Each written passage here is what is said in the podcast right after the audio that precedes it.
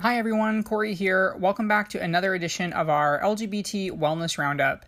As always, if any of the stories that I'm about to share are of interest to you and you want to read them for yourselves, you can head to blog.lgbthealthlink.org where you will find a written version of the roundup with links to all of those stories.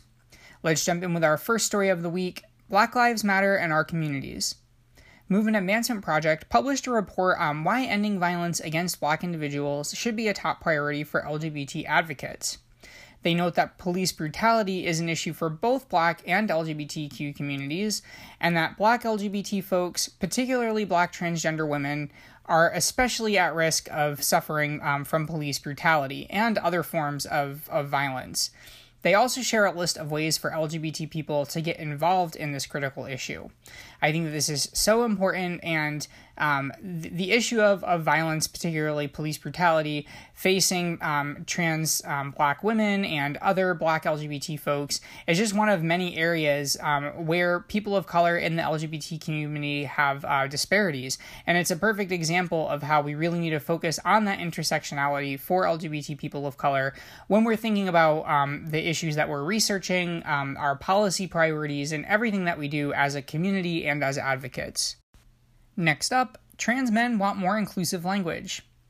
Researchers led by Augustus Klein found that trans men and trans masculine non binary folks want providers to engage um, more with them on respectful language. 77.7% say that they want providers to directly ask them what language they would prefer that the provider use with respect to their genitalia. A majority of 65% wanted providers to use medical terminology rather than informal language. And yet, only 26.9% reported that a provider had ever asked them for their preferences, despite many more saying that their provider was otherwise knowledgeable on trans affirming care. In other words, this was a group of people included in the study who generally had good providers um, who did know about trans health, and even these providers who know about trans health, very few of them were asking about people's preferences on language. I think that there is often the perception that LGBTQ people are embarrassed about our health and our identities, and we don't want to have to speak about these things. It's like an awkward elephant in in the room.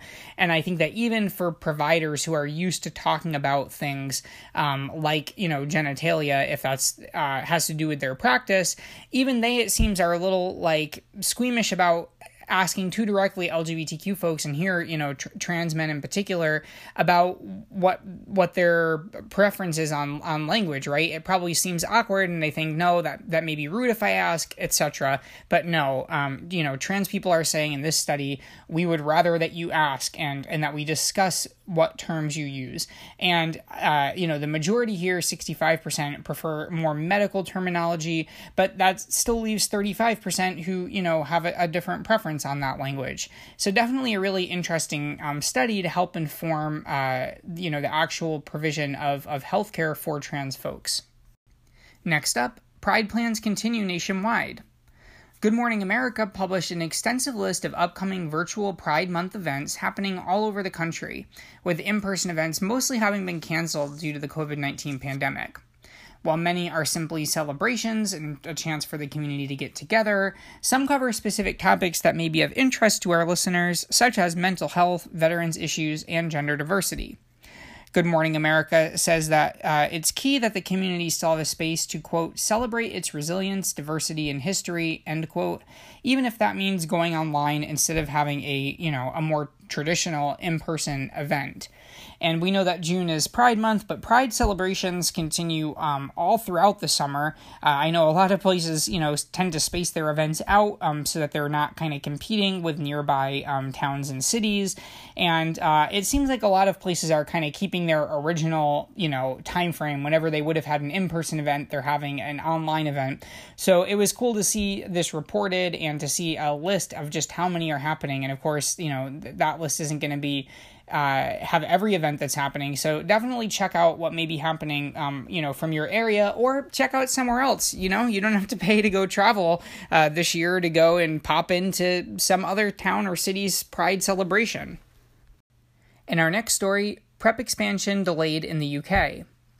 Forbes reported that a long awaited change in which PrEP would finally be made available through the UK's healthcare system, which was scheduled to happen for April, has been indefinitely delayed because of the COVID 19 pandemic. Advocates were a little bit divided, both in terms of how long they think this delay is going to last, and also whether they thought that it was good that the delay had occurred or not. Um, some said that with the reduced healthcare system capacity, it was just not a good time to launch this new service, while others say that the stay home order was the perfect opportunity to work on this because people were, um, you know, paying more attention to public health than ever. They were thinking about how they could be proactive to protect their health, and people had, you know, um, maybe newer, uh, closer connections to the healthcare system than they had before. So it's a really interesting um, article to read and to think about that, and you know to think about what we what we all could have or should have been doing more of during the pandemic. Um, but in any case, you know, hopefully the delay won't last long because um, this is one area where the UK is actually lagging quite a bit behind um, other countries such as the US. Next up, quick reads on mental health. This story is kind of a, a meta roundup because um, here we are on a news roundup reporting on another roundup, um, which was done by Healio, compiling a list of quick hits on LGBT mental health in recognition of Pride Month. Among their picks were new articles on concerns about fertility impacting the future outlook of transgender adolescents, unique concerns facing LGBT older adults with Alzheimer's and their caregivers, and mental health issues um, remaining high among sexual minority youth, despite growing significantly in terms of their, their population size over the past few decades. And in our final story for the week, CDC promises more data. ABC News reported that the CDC will start collecting race and ethnicity data on COVID 19 tests, which until now has not been done at the federal level, although some states have elected to do it, which many say is a huge problem and one that is masking disparities on the basis of race and ethnicity. The CDC also said that it is, quote, dedicated to leading America to healthier lives, regardless of race, ethnicity, gender, sex, geograph- uh, geography, or sexual orientation, end quote.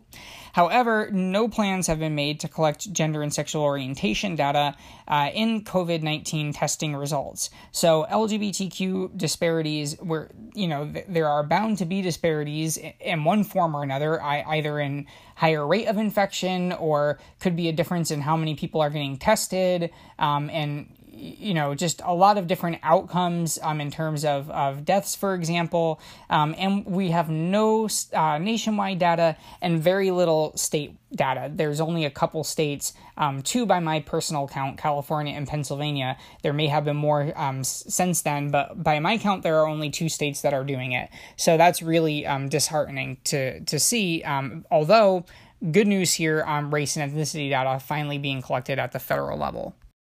Well, that wraps up another week of our LGBT Wellness Roundup. I hope you've enjoyed listening, and if any of those stories were of interest to you, you can go to blog.lgbthealthlink.org and see a list of all the stories that we talked about. I hope that you will subscribe to the podcast if you're not already, and that you will tune in next week for more LGBT health and wellness news. Bye bye.